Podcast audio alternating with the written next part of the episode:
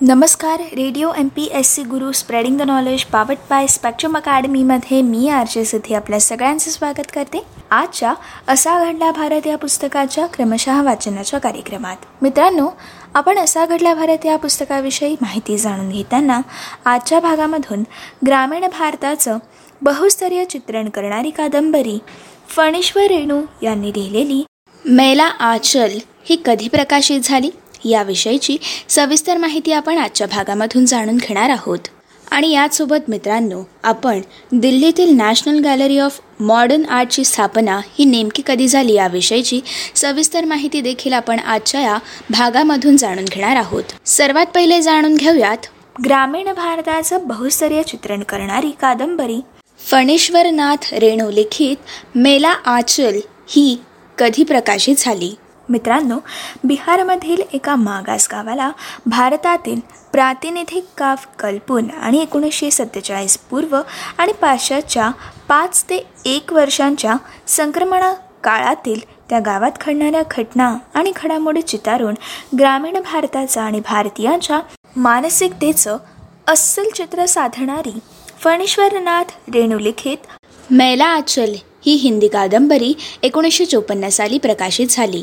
अलंकारिक साहित्य भाषेचा वापर टाळून पूर्ण कादंबरी जाणीवपूर्वक बोलीभाषेत साकार करण्याचा या कादंबरीतील प्रयोग त्या काळात अभिनव ठरला आणि सर्वच प्रादेशिक साहित्यासाठी पथदर्शक देखील ठरला. फणेश्वरनाथ रेणू यांचा जन्म चार मार्च एकोणीसशे एकवीस रोजी बिहारमधील पूर्णिया जिल्ह्यातील औराही हिंगणा या गावामध्ये झाला. नेपाळमधील शाळेत मॅट्रिकपर्यंतचं शिक्षण पूर्ण करेपर्यंत ते तेथील कोरियाला परिवारासोबत राहिले होते. पुढे काशी हिंदू विद्यापीठातून पुढील शिक्षण पूर्ण केल्यानंतर एकोणीसशे बेचाळीसमध्ये ते स्वतंत्र लढ्यात सक्रिय झाले.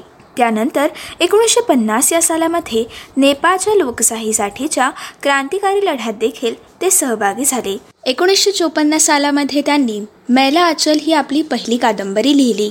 आणि साहित्य विश्वाने त्यांची दखल देखील घेतली. मित्रांनो एकंदरीतच रचना कथनशैली आणि बोलीभाषेचा वापर या संदर्भात त्यांनी या कादंबरीमधून केलेले प्रयोग हिंदी साहित्यात परिवर्तन घडवून आणणारे ठरले आहेत. रेणू यांनी या कादंबरीत चितारलेलं मोरीगंज हे गाव बिहारच्या पूर्णिया जिल्ह्यात वसलेलं आहे. उत्तरेकडून नेपाळच्या तर पूर्वेकडून पाकिस्तान म्हणजेच आजचा बंगाल देश आणि पश्चिम बंगालच्या सीमारेषेंनी वेठलेलं हे गाव आहे. त्याच्या दक्षिणेकडे संवाल आदिवासी बहुल परगणा तर पश्चिमकडे मिथिला. अशा आजूबाजूच्या विभिन्न प्रदेशातील संस्कृती आणि त्याचप्रमाणे जाती जमाती धर्म वर्ग आदी सर्व गोष्टींच्या प्रभावामधून घडलेलं असं हे गाव आहे. मित्रांनो हे गाव विभागलेलं आहे. तरी देखील एकात्तम आहे. त्यातील व्यवहार साधे सरळ आहेत तरी व्यामिश्र आहेत. एकोणीसशे बेचाळीस नंतर स्वातंत्र्य चळवळीने घेतलेला वेग गांधीजी यांचं स्वावलंबनाचं आवाहन तेलंगणामधील शेतकऱ्यांच्या उठावाद्वारे कम्युनिस्टांनी दिलेली क्रांतीची हाक समाजवाद्यांनी दिलेली परिवर्तनाचा मंत्र समाजसुधारक आणि सेवाभावी संस्थांनी दर्शवलेला सुधारणेचा मार्ग हिंदू राष्ट्रवाद्यांचे सांप्रदायिक विचार भारत पाकिस्तान फाळणीनंतर उद्भवलेले धर्मविद्वेषी विचार आदी सर्वच प्रवाहांनी इथलं जीवन हे प्रभावित आहे. देशभरातील घटनांचे पडसाद येथे देखील उमटत आहेत. याचवेळी धर्मसंस्थेच्या मठाधिपतींचा प्रभाव देखील इथे आपलं अस्तित्व ठेवून आहे. आदिवासींबाबतचे पूर्वग्रह हे अबाधित आहेत. अशा अनेक अंगांनी गाव हे ढवळलं जातं आणि त्याचवेळी त्यांचं शांत संथ लयीतलं जीवन देखील सुरू राहतं. पाळमुळं अबाधित राहतात.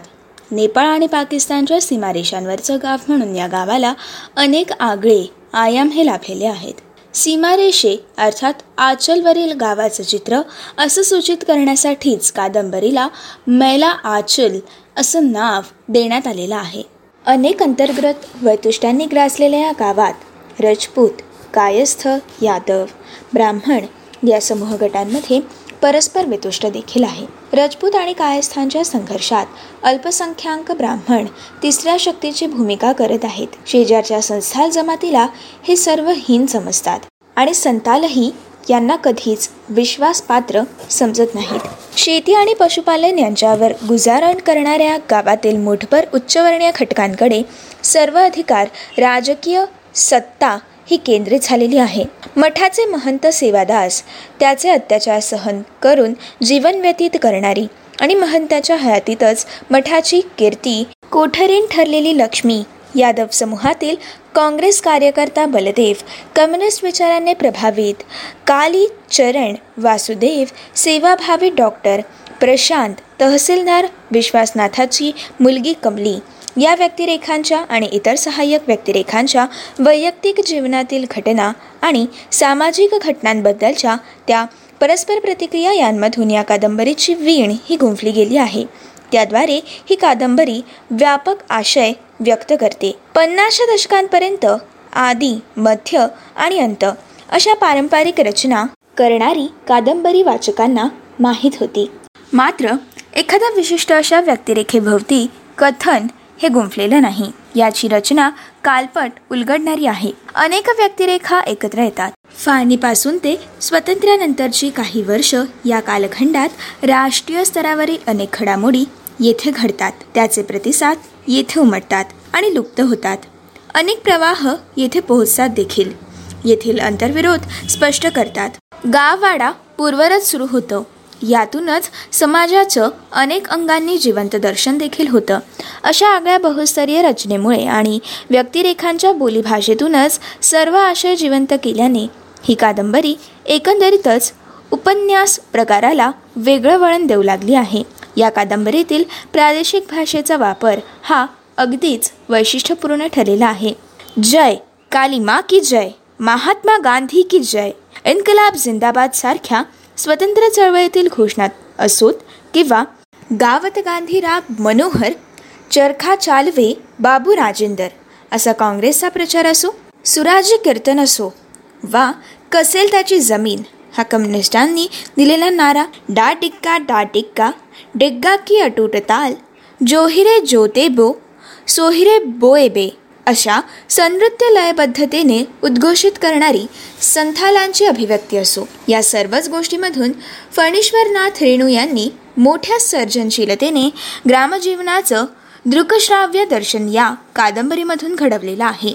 मित्रांनो अशा असामान्य गुणविशेषांमुळेच मैला आचल ही कादंबरी अभ्यासकांसाठी असामान्य ठरलेली आहे.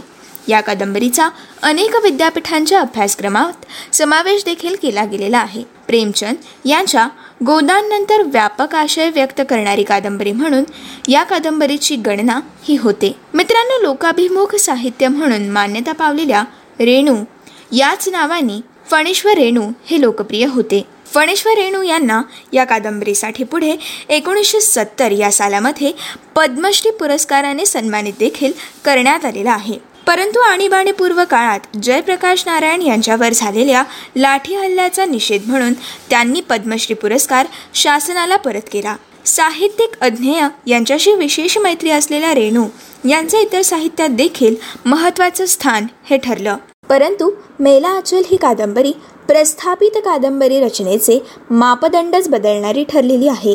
समष्टी आणि व्यक्तिरेखांचं सूक्ष्म जिवंत चित्रण साधणाऱ्या फणीश्वरनाथ रेणू या थोर साहित्यिकाचं अकरा एप्रिल एकोणीसशे सत्याहत्तर रोजी निधन झालं. आणि अशा प्रकारे ग्रामीण भारताचं बहुस्तरीय चित्रण करणारी कादंबरी फणीश्वरनाथ रेणू लिखित मेला आचल ही एकोणीसशे चोपन्न साली प्रकाशित झाली. मित्रांनो आता आपण जाणून घेऊयात दिल्लीत नॅशनल गॅलरी ऑफ मॉडर्न आर्टची स्थापना ही नेमकी कधी आणि कशी झाली? भारत सरकारने देशातील अग्रगण्य कलावंतांच्या कलाकृतींचा संग्रह करणाऱ्या नॅशनल गॅलरी ऑफ मॉडर्न आर्टची नवी दिल्ली येथे एकोणीसशे चोपन्न या साली स्थापना केली. मित्रांनो या कला दालनामध्ये रवींद्रनाथ टागोर नंदलाल बोस अरविंद्रनाथ टागोर जमिनी रॉय अमृता शेर गिल यांच्यासारख्या सर्व नामवंत चित्रकारांच्या चौदा हजारांच्या वर कलाकृतींचा संग्रह हा केलेला आहे.